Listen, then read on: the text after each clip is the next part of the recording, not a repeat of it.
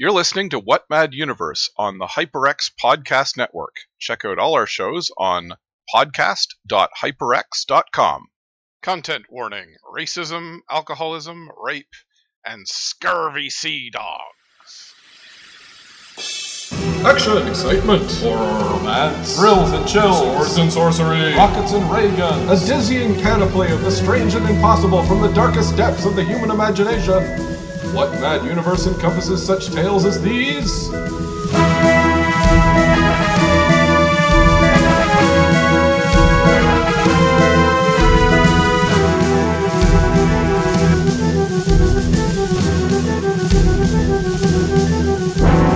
Join us as we bear witness to the sweeping sprawl of all the history that never was and all the futures that could yet be.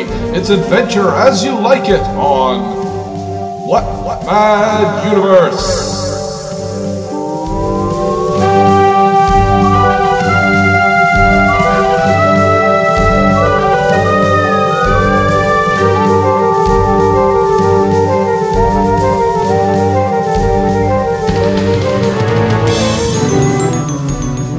Fifty men on a dead man's chest. Yo ho ho and a bottle of rum. Drink and the devil had done for the rest. Yo ho ho and a bottle of rum. The mate was fixed with a bosun's pike. Yo ho ho and a bottle of rum. The bosun's brain with a marlin spike. Yo ho ho and a bottle of rum. And Cookie's throat was marked be like. Yo ho ho and a bottle of rum. It had been gripped by fingers ten, and there they lay, all good dead men, like break a day in a boozing ken. Derelict, 1891, by Young E. Allison. Arr, welcome me hearties to What Mad Universe. I'm your Captain Philip Rice, also known as Calico Phil. But I'm not alone, not I. Sailing with me is me quartermaster Long Adam Prosser. Today we be Hello. talking of a book called Portobello Gold by a lubber by the name of Arthur D. Howden Smith. It's a prequel to the famous pirate tale Treasure Island. We'll be right back after this, yes, savvy. Hi, it's me, Jeremy Parish, co host of the Retronauts podcast, the only video game history podcast that's been around so long, it's also a part of video game history. Every week, one of the motley rabble who host this show leads a deep dive into the past, whether it's to break down a classic franchise, learn more about a timeless game from its creator, or just wallow in nostalgia. Relive history with Retronauts here on the HyperX Podcast Network. Loot drop incoming! Get to the drop at hyperx.com for store wide savings. HyperX is fighting the battle against inflation with deep discounts against all categories of HyperX gear. Head there quick, though. Once March ends, so does the madness. It's the HyperX Loot Drop 2 going on now at hyperx.com. Uh, we're, we're back. Uh, how did those pirates talk like that? It's very hard on the throat. Uh, well, the uh, the answer is they didn't, but we'll get into that.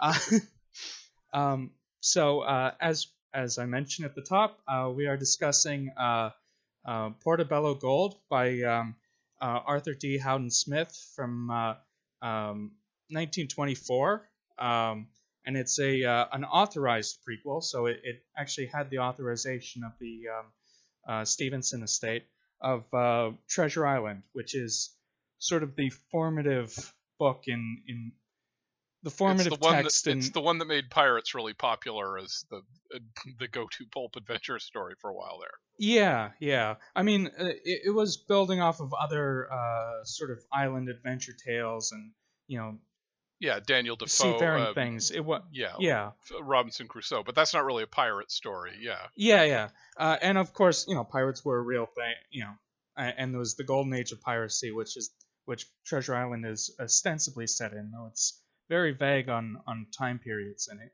really could be set anywhere if not for the fact that pirates are common. Um, there like there's uh like it's clearly supposed to be set in the 1700s or so, but um, there's no like uh, uh, references to historical events or or years or like you know um, it doesn't do the Mad Men thing where like right. Yeah, you, you know Boy, I Uh, sure which, hope um, America doesn't declare independence anytime. Right? Yeah. yeah, which um, Portobello Gold does actually do uh, a fair bit. Like it sets it more firmly in, in a in the time, but uh, we'll get into that. Uh, so pirates. can I just uh, ask before you go on, what time period does it set it on? Uh, yeah, it's it's um uh, 1700, so the golden age of piracy. Okay. Um, and it's um basically it it replaces the uh uh real life uh pirates uh, Blackbeard and uh, Stede Bonnet uh, with um, sort of stand-ins. One of which is uh, Captain Flint from was mentioned uh, several times in the original Right. Treasure Island. Well, he's the one who's he's he's the one who Yeah, yeah. made the who created the treasure that they're looking for. Yeah. Yeah. When I say mentioned several times, he's like an important character who doesn't actually appear because he's dead Right. by the time it starts. Right. But he Uh, left but a he treasure map. Arr. No. Yeah. Or did he leave a treasure map? There isn't actually a treasure map Yeah. in Treasure Island, is there? No, there is. Oh, there is. Okay. Yeah. Um. So uh, I'll I'll- get into the the uh, the actual plot of this book, but I wanted to give a bit of background on my relationship with pirates. I was really into them as a very young kid. I think I watched the Bugs Bunny cartoon where Yosemite Sam's a pirate. I think Buccaneer Bugs might have been that one. There, there I think there's a few of those, but um, uh, and I got really into pirates for for a year there. So I you know dressed up like pirates all the time and um, uh, very embarrassingly, uh, I asked my parents to have my leg cut off so I could have a peg leg. very young. The I really embarrassing say. part is that they did it. I mean, I, you know, I don't Yeah. think they should have kept custody after that. But anyway, yeah.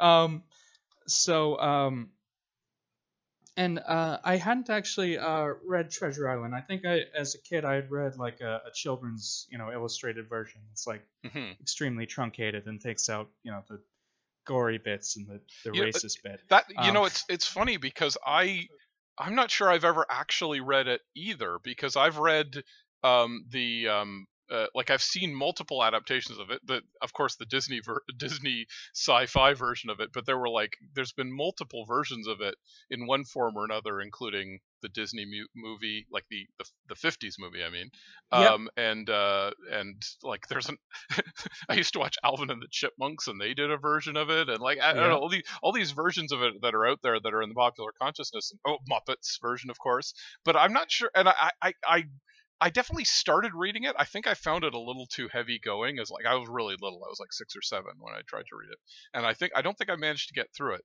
Um, but there's stuff that gets left out, like the Black Spot and uh, and and Blind Pew, who aren't in most versions of it.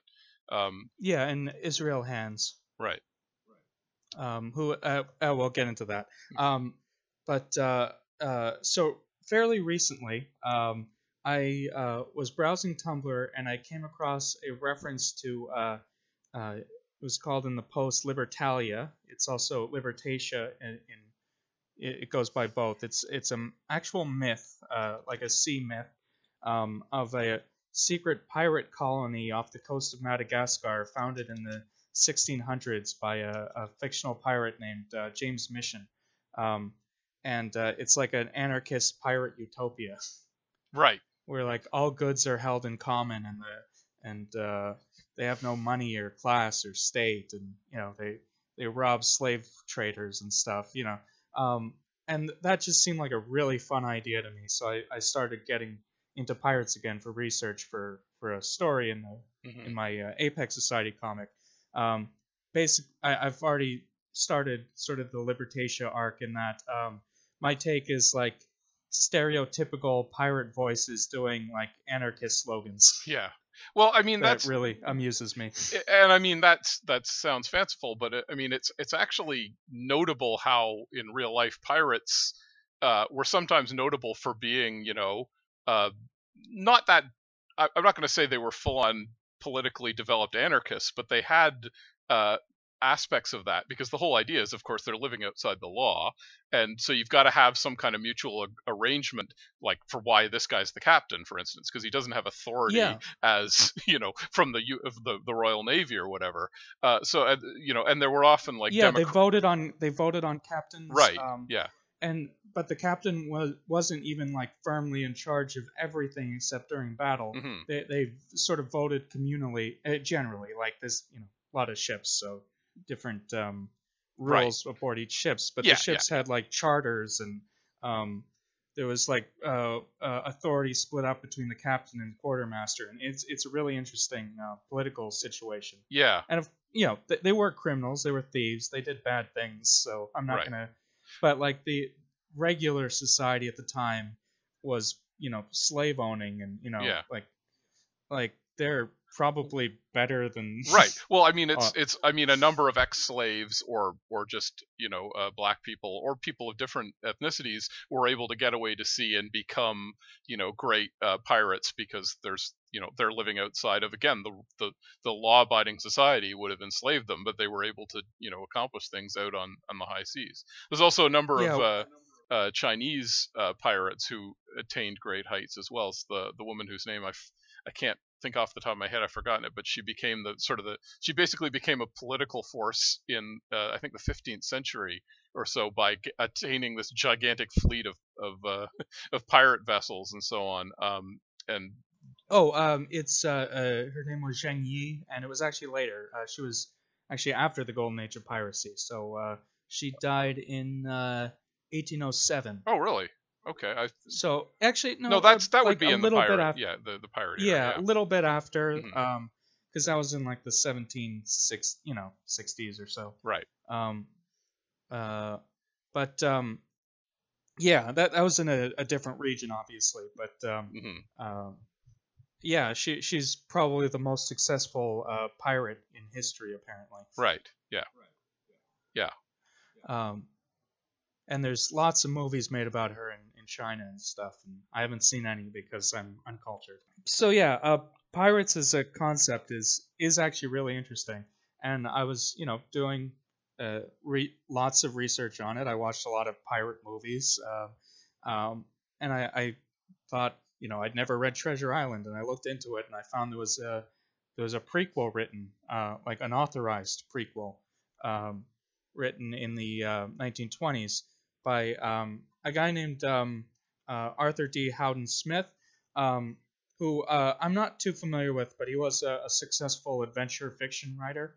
Um, his, uh, I think, his most uh, famous uh, series is the Grey Maiden thing, which uh, Jess Nevins actually mentioned recently on in a thread on um, sort of cool pulp concepts that just fell into the public domain. Okay. Um, that one's about a, a sword that gets passed down through history. So oh yeah, yeah, yeah. I think I remember. Yeah. Each one's like a completely different character, but it's all centered around this sword. Hmm. Goes from ancient Egypt, like you know, medieval times. And Uh, the famous swords of ancient Egypt. Okay. Yeah. Sure.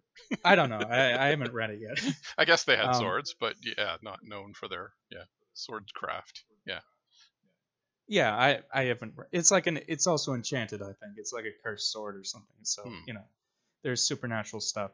But um, so that that's something I'd like to read at some point. But I I um sort of came across this by coincidence.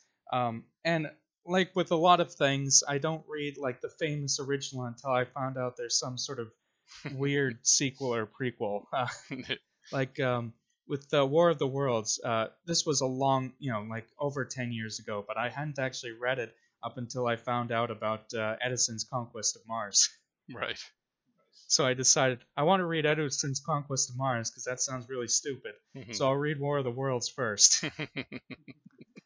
well, there you go. You, you, that's what we try to do here on the show. We have a weird, uh, weird in on a lot of uh, classic, uh, classic books, so that we're not just talking about the Yeah. same thing everyone's talked about a million times. And yeah. Uh, so here I decided, you know, I'll I'll finally read Treasure Island and I'll read this book afterwards. And um, uh, oh, I, I also while I was doing research, I watched the show uh, Black Sails, which is really good. It's also a prequel to Treasure Island. Hmm. Takes it in a completely different direction, but uh, we'll discuss that. Um, so uh, hmm, I guess I should go into the basic plot of this. Hmm. It it's basic. well, first of all, I- everyone knows Treasure Island, right? We all know. We Yeah. Don't, we don't have to go over that one. It's got all the No, no. classics. Uh, but yeah. yeah. But uh, just So do, do a- remind me, actually, Phil, because there is something I don't remember about Treasure Island. Where does Long John Silver end up at the end of Treasure Island? Does he does he survive or not? I can't remember. Yeah, yeah. He he gets away. Um, um, he, he sort of connives his way into into getting away, and they they uh, it ends with uh, Jim Hawkins saying, "I don't know where he is now, but I hope he had a good life," sort of thing. Um, yeah, something that's not dealt with in a lot of the um, uh, adaptations. He had a black wife in the book. Uh, she's not seen, but she's mentioned a few times. Unfortunately, the book uses a racial slur that Hmm. I'm not going to repeat. But uh, uh, you know, the, the fact that he had a, a black wife is a, is an interesting take. Black Sails actually does deal with that, so that's at least one version. But uh, um, yeah, so he's um, I, I've I read one um, analysis that's that talked about how John Silver sort of exists both um, outside of and inside of uh, what was civ- considered civilized society. So like Right. he's married, so he's part of that institution. But his wife is black, so that's like you know That would have been unthinkable Um, in yeah, yeah. 17, whatever it is. Yeah. Yeah. Well, I mean, it happened, but you know Well, not in as you say, quote polite society. It was something Yeah, that yeah. you could get away with because you were not part of the the the regular society. And I mean, in as much as it did happen, it was not like a marriage between equals. It was a lot of there was rarely a good uh, situation when that happened, basically, except maybe in something like this where it's a pirate. yeah. Um, or I, sorry, Uh, I should clarify. In places like America and the UK, uh, there were, of course, lots of mixed race marriages in places like Haiti and uh, and South America. Um, but that was, although again, there was a, there were always sort of strict racial castes uh, and and social classes going on with that kind of thing. And of course, in for instance, in Haiti, you know, basically you were higher ranked the more the whiter you were, right? But there were, of course, lots of gradations going down the line, as it were, uh, and that became a big thing when Haiti declared independence. But to use an Yeah. Um, so this book, it, basically, it's about how uh, Silver and Flint get the treasure uh, that becomes the treasure from Treasure Island, um, uh, which again is the basic plot of um, Black Sails. Um, and and there seems to be a lot of other other prequels. There's one series called Flint and Silver that's fairly recent that seems to be like had, had a couple spin-offs. So um, it, it's a thing, you know. You, uh, with a popular book like Treasure Island, and it's public domain, so you know Mhm. you can do whatever you want. People are gonna want to know where that treasure came from. right? Um, It's the whole uh, "How did Sherlock Holmes and Watson meet?" kind of thing. It's you know that's well, that happens in the first book, but well, uh, you know what I mean. It's the Yeah. It's it's the kind of thing that you know once it's public domain, everyone's going to be tackling it, as you say. yeah, um, I, I think uh, a better example from Sherlock Holmes is the uh, the giant rat of Sumatra, hmm which is mentioned, but they don't cl- you know clarify what that means. So a lot of writers have gone in and say, you know, explained what that means. Right, right. Because we have to fill in every little detail of anything that's ever been mentioned and fill in the backstory. Yeah, that's but, the that's the nerd. I yeah, no, I I agree. Like in the Sherlock Holmes stories, they they make it so tantalizing and mysterious. Of course, you can't resist wanting to to learn more about it. But you know, it's Yeah, it's it- I, I don't know. It's fun, like within reason. Yeah. You know, yeah within reason exactly. Then, you, but you get But- to like the you know Marvel and DC universes where every little tiny thing has to be filled Yeah, in. and yeah. You can't just let things Well, exist. they're all obsessed with canon and stuff. Yeah. Like you know, Continuity. Yeah. surprisingly, uh, there's there's another uh, major major character in this book, um, who's sort of the the main villain for most of it. Um, Andrew Murray, aka Captain Rip Rap. Um, Rip Rap after his the brand of snuff that he likes, um, that he's always snorting. Um, now, uh, so uh, What I should, uh, Phil? Do you know what what snuff is? It's just tobacco, right? Yeah, I think so. It's it's a it's a particular mixture of tobacco and you snort snort it. Yeah. God, sounds terrible. anyway, I don't know. I think that's what it is. I I don't know. yeah. God, Uh, you Um, can see why that fell out of popularity. Yeah, but whenever you see it in movies, that it's always like somebody just took a you know snort of cocaine or something. uh, I guess it would feel like that. I don't know. Uh, Yeah. So um, Captain Rip Rap is uh, very obviously based on real life pirate Steve Bonnet, except that he's competent. Um, uh, Steve Bonnet, um, uh, who is getting a bit of attention right now because he's um, the main character of a TV show called uh, uh, Our Flag Means Death, uh, which is on HBO, um, produced by uh, Taika Waititi and starring uh, Rhys Darby from uh, Flight of the Conchords as Steve Bonnet. He's the uh, gentleman pirate um, who was uh, a rich um, uh, landowner who decided to leave his unhappy marriage and turn pirate. He sailed alongside Captain Blackbeard. Like they both had a ship and they like sailed together in, in unison um, until uh, a big failure on uh, Bonnet's part caused uh, his crew to abandon him for Blackbeard's crew. But uh, Bonnet stayed aboard stayed aboard uh, Blackbeard's ship as a guest. Um, uh, Bonnet was pardoned in 1718, but quickly went back to piracy and trying to avoid losing his pardon by going as Captain Thomas and renaming his ship from the Revenge to the Royal James. Uh, but he was captured and hanged a month later. uh, Wow. Okay. so I can see um, why Tato he's, Waititi you know- wanted to do a story about this guy. Yeah. Yeah, yeah. Uh, it like the show's not historically accurate, but they get that he's like a bumbling loser and sort of has a weird relationship with Blackbeard, where they sort of, um, it's unclear exactly what Blackbeard saw in this guy. uh, Waititi also plays Blackbeard, so that's that's fun. Um, it, I've seen uh, the six episodes that have aired so far. and It's a very fun show. Not like I said, very historically inaccurate. You know, it's got lots of well, yeah. anachronisms. Intentional. It's a comedy. You know. Mhm. Um, but uh, uh, yeah, it, but it's weird that um, this, um, I guess, just the idea of a gentleman pirate, but a lot of aspects of his um, of his life are taken into this character, except he's made like a badass. Captain Rip Rap in the in the story. Um, he's like a, a harsh taskmaster who who whips his his men, uh, and um, uh, he's sort of the um, and he uh, is in a um, like Blackbeard and, and Bonnet. He was in a, a mutual relationship with uh, um, Captain Flint, who in this is uh, John Flint. He wasn't given a first name in the original book, um, but uh, in this, uh, Rip Rap is clearly like the um, more uh, dominant partner in the in the business relationship, uh, where you know obviously it was the other way in real life. Um, so I don't know. It's an interesting flip. Um, yeah, like uh, a lot. Say uh, I mentioned uh, uh, Bonnet changed his ship name to the Royal James. That's Captain Rip Rap's ship in the book. I see. It's called Royal the Royal James. James. Yeah. Okay. Yeah, So sorry, you're saying So, Rip uh, Rap had it like o- was the dominant one over Flint. yeah, in the book. Yeah, Oh, that's interesting. until Flint sort of betrays him. Yeah. Um, so uh, it's actually Rip Rap's plan to get the treasure, and he's um, setting up this whole thing.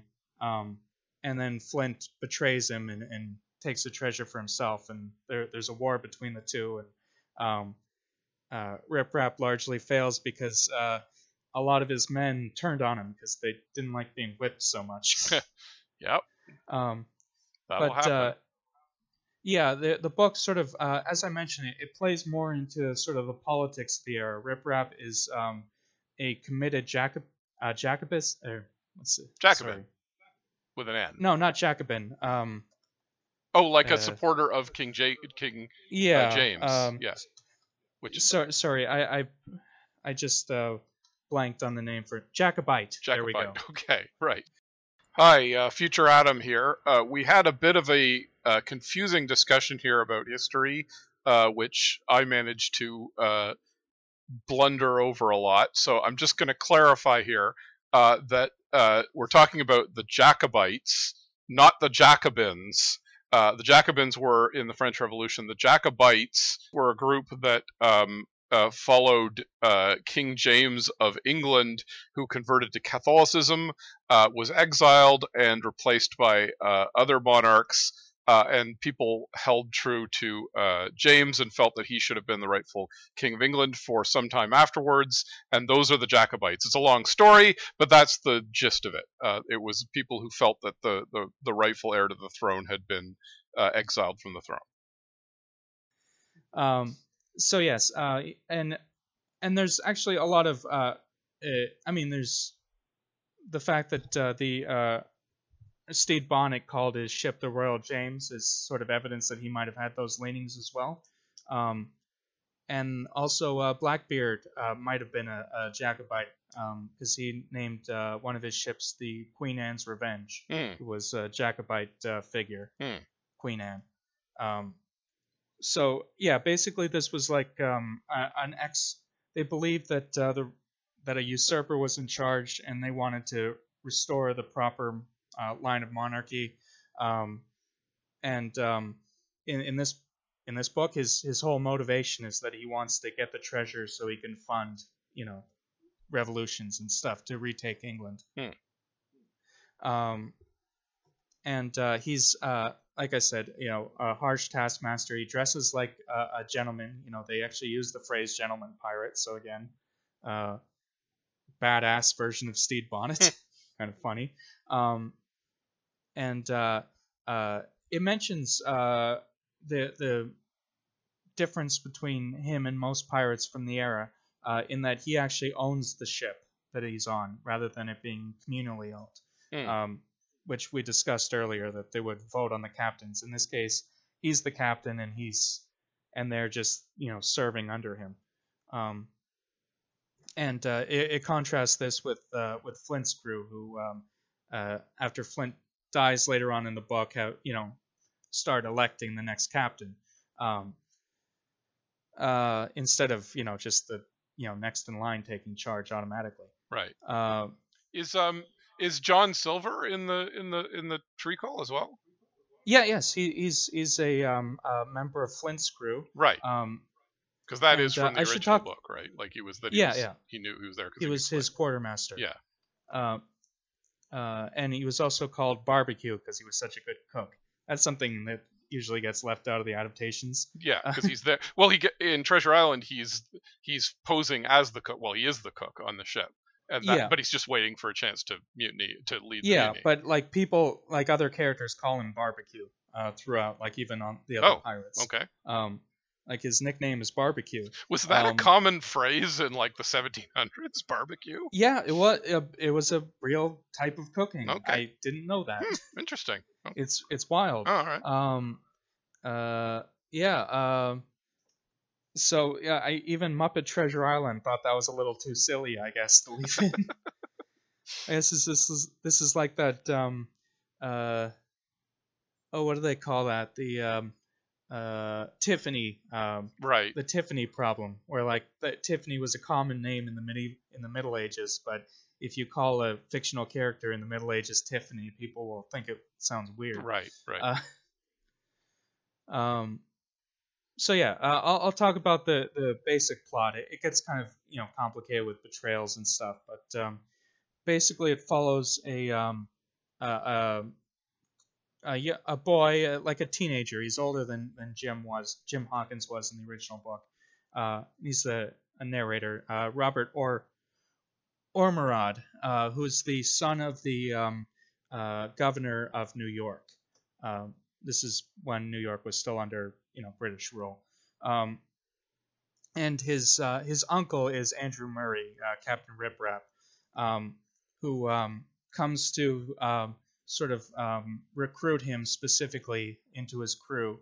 Robert um, uh, only does it because everybody's being threatened and stuff, so you know he, he goes as a willing hostage.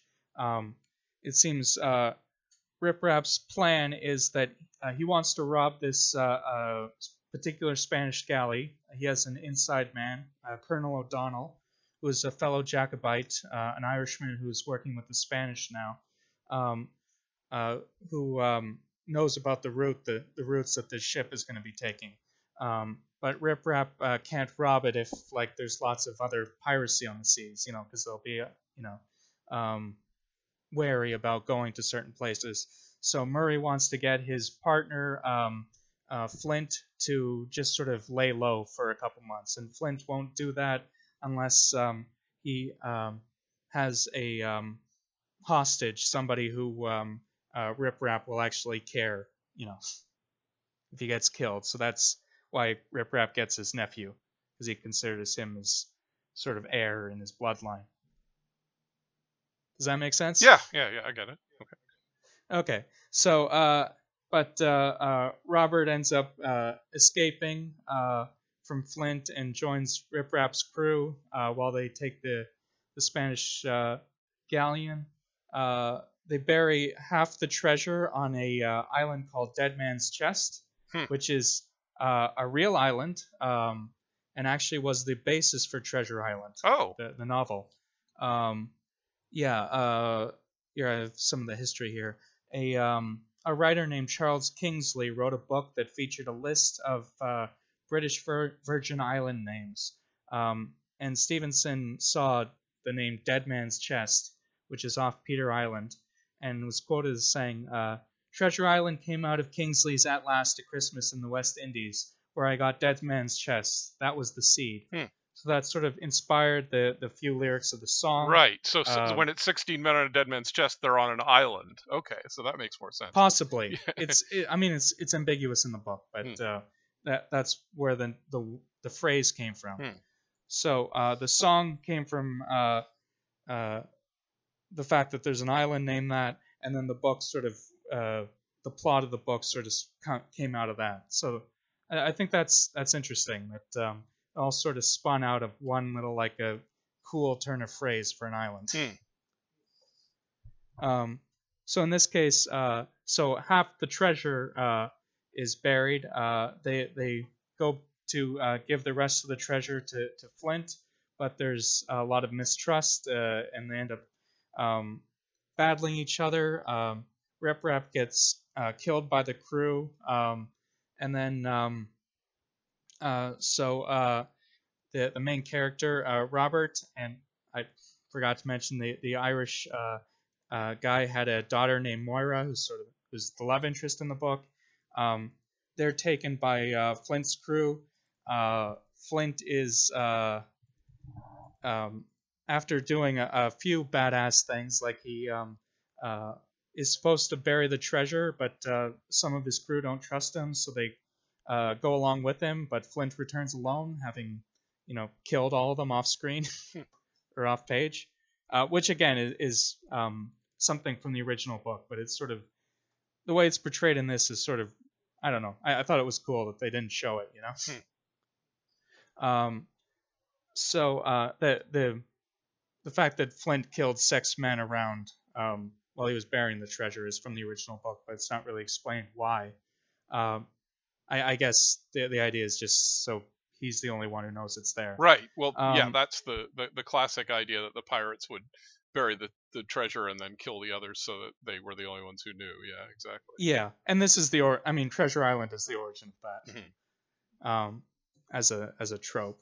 Um, so To, to uh, be clear, by the way, the, the, since this is making me think of the Simpsons gag where he goes, "Captain, we were thinking instead of burying the treasure, we could use it to buy things, you know, things we like." And the pirate shoots him. Uh, but Yeah. the the reason, of course, pirates. Bur- I don't know if this is the case in this book, but uh, they they the reason pirates buried it, of course, was just that they didn't want it, it was it was hot goods, and they want didn't want to get caught by uh, you know a, a like a patrol from a, coun- a country where they weren't authorized to operate, and which because of course that was a thing. Some pirates were legally allowed to raid other ships, but uh, the ones that weren't, they you know they didn't want to get caught with the goods, so they buried it and sail and then come back and get it later when the heat was off. Uh, that's yeah, they couldn't put it into a bank. yeah, exactly. A pirate bank would have made a lot of money. Is that what's happening in this book? Is that why they buried yeah, it? yeah, that, that's the idea. Yeah. Um, um, so yeah, um, at this point, uh, after this bit of badassery, Flint falls into uh, an alcoholic stupor, gets ill, and dies uh, over a long, prolonged period of time.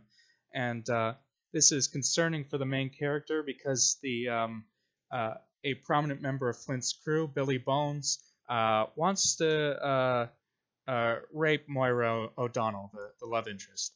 Um, and the, the book discusses that there were um, various laws and pirate charters to to avoid this sort of thing. Uh, the idea was um, you couldn't take a, a woman as a prize because that would cause conflict among the crew. Um, and Flint was sticking to this, but uh, Billy Bones, as the captain, said he wouldn't stick to this. Um, so uh, uh, there's um, uh, an election set up uh, between um, uh, Billy Bones. Uh, again, Billy Bones is a character from the original book. He's the guy who um, has the map at the beginning of the book and gets killed by Silver. Um, so in, there's an election between uh, Bones and Silver. Um, Silver loses, but uh, uh, as Billy Bones is planning on, on raping the guy's girlfriend, um, Silver sort of slips him a knife and urges him to get into a, a, knife fight with Billy Bones. And as was set up earlier in the book, the the main character had lived with the Iroquois, I believe, for years and knew how to you know knew hand-to-hand fighting. So uh, he manages to beat uh, Billy Bones, and uh, so Silver takes over the ship. But um, uh, Robert manages to Robert and Moira manage to get away and flee to safety. Um, they realize that uh, they are the only ones who knows where uh, Rip Rap's half of the sh- treasure is hidden, but they decide not to go after it because it's all you know cursed and whatnot, and everybody's mm. you know it's it's not worth it, sort of thing. Hmm. But he goes back to being the son of the governor, so you know he has money. Hmm. Uh, uh, so that that's the basic plot. Um, uh, I, you know, skipped a lot of stuff. There there is a lot of um, uh, stuff with Silver. You know, um, conversations and stuff. He has a big presence. I sort of skipped over a lot of that, but yeah. um, um, he's always you know a fun character. He's a fun character in the original book. He's the standout of every right. adaptation, pretty much. Yeah. Um, well, it, there's, there's actually a short story popular. that uh, Stevenson wrote uh, where he just he he made a little just a little uh, expressionist short story about um, John Silver kind of escaping from the story and li- he has him literally backstage because of course uh, Treasure Island was already a very popular play in Stevenson's lifetime and um, he he had like the character sort of coming to him in a dream, I think it was, and he was kind of discussing like, "Hey, you got you really like me, don't you? You're a big fan of me." And Stevenson kind of like, "Yeah, and I feel bad because you're a bad guy. I shouldn't be uh, I shouldn't be like I shouldn't like you so much." He's like, "Yeah, well, but you know, that's just life, you know." Anyway, but he's you can see him wrestling with morality. My understanding is Stevenson's wife uh, was extremely uh, religious and very very moralistic. Um, to the point where uh, there's a story. I don't know if it's true, but there's a legend that um, he wrote uh, Dr. Jekyll and Mr. Hyde in. Uh, in of course Stevenson also wrote that story. Uh, he wrote it in like a very short time. He just sort of sat down and blazed it out. And um, she she read it and she was so horrified by it that he tossed it into the fire to you know make her feel better about it and then he sat down and wrote it again basically um, but uh, but apparently yeah she she kept encouraging him to write more moral themes into his stories so i think that was something he kind of struggled with uh, throughout uh, throughout his career and i guess with john silver as well. He had a clearly sort of uh, roguish temperament in his writing that kept getting you know uh, held back uh, by his conscience as it were. Yeah, and like uh, John Silver's like he's he's a bad guy in some ways, but he also has you know heart to him. Even the original story, like he he um, doesn't want to to kill Jim at least once he gets to know him, um, and uh, uh, he ends up uh, siding with them again, mostly to save his skin. But yeah, he has this this attitude where you, you can't help but like him. Yeah, you got to hand it and to him. That's often well. That's probably uh, really, why he escapes alive, right, at the end of the story. Yeah, yeah. and um, he's uh, and this is like even increased in a lot of the adaptations. Like uh, Treasure Planet, I think, is one of the best uh, adaptations of this story. Uh, funnily enough, because mm-hmm. it's you know, yeah, it's faithful even from even 2000 though, something. And, yeah. Um, and it's a sci-fi version, but they really handle the silver Hawkins relationship well, and they make some some good changes that really actually improve the source material in some way. Like uh, Jim Hawkins having an absent father in the uh, right in the uh, movie version, like a father who just up and left. Mm-hmm. Um, and so he, he's looking uh, for, for, a father right. figure in, in Silver, and it, mm-hmm. yeah, it really works in that movie. I highly recommend it.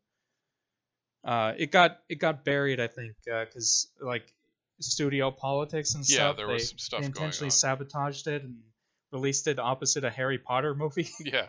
like it's Well, yeah, at that point Like- Disney was weirdly trying to sort of kill its animation division, which was very strange, but yeah, yeah. that's essentially But also there was like it was the sort of baby of a previous person in charge Right. who wasn't there anymore, Mhm. so like they intentionally tried to bury it. Yeah. It's very odd. Yeah. Um But yeah, it's a good movie. You're right. That was kind of a late. Yeah. Um, uh, but speaking of adaptations, uh, uh, uh, I, I mentioned at the beginning Pirate Speak. Um, so that's not a historical thing, really. Uh, what we think of as Pirate Speak um, mostly comes from the uh, uh, 1950 version of uh, Treasure Island, the, Dis- the original Disney adaptation, um, which uh, uh, Robert Newton, who was a popular character actor at the time, uh, based uh, the performance on an exaggerated version of his own West Country accent, Yeah. with the idea that there were lots of sailors there. So it Yeah. makes you know some sense, but like his mannerisms and you know him saying "r" and stuff uh, Right, became what we think of as pirates. Yeah, yeah, that's that. That is funny because it's yeah, that's a Devon or Cornwall accent apparently. Um, but it is it is worth noting. Uh, Blackbeard apparently was uh, from that area era area as well. So it didn't completely come out of left field that they suddenly made all Yeah. the pirates be from Denfield, Devon. And I think there was one or two other notable pirates that were from that that era. And as you say, it's it was a it, there are a lot of sailors in that era area. So it's not completely off the wall that they made that as sort of the stereotypical pirate. Like they had to cast this guy, right? Uh, Yeah. But but yes, as you say, it was you know that the fact that that became the stereotypical pirate is based on this one performance. And it's interesting because I always thought it was actually, as I said, it was a popular play back in the 19th century, and I actually thought that was what it was. It was the actor who played Silver in the play. Uh, but it's as recently as the 1950s that we got the pirate. Yeah, apparently there were earlier versions where he just sort of spoke with an English accent. Right. Yeah. Um, like uh, a lot of the the pirate speak we have also comes from the book, uh, like the the way um, the the dialect is written and so on.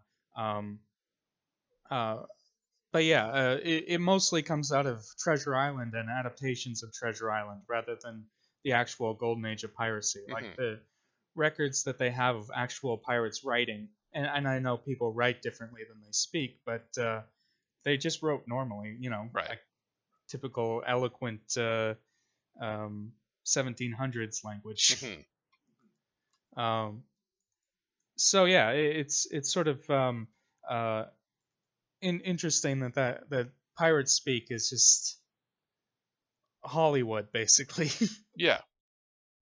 It's the the cliche, but it's you know it's it's stood stood the test of time. yeah, and it's fun. Yeah. Uh, pirates are fun.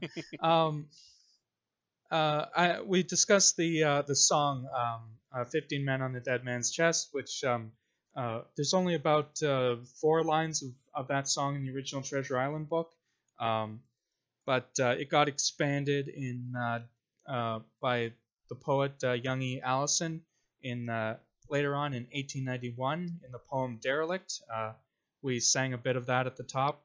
There's also uh, uh, other versions of the lyrics in um, Porto Bello Gold. So um, it's not a real pirate song, obviously, but uh, it, it became so associated with pirates that uh, there there are reports of people saying, you know, I heard this as a child, you know, Hmm. um, you know, sailors singing it in, in bars and stuff, and um, it it, Hmm. it didn't. It was, it was from Stevenson. But you said it was but you said he was it was an older song and they'd re re re-edited it, right? Or they'd added to it. No, no, no, no. It's it's a, the name of an island, which became a few lines from a song, which became a, a poem, which became, yeah, Oh, okay. But this is all within the Stephen like 1890s is what you're saying. yeah. Okay. Well, the the book was from uh, uh, Treasure Island was from the 1880s. 1880s, yeah. s- Sorry, yeah.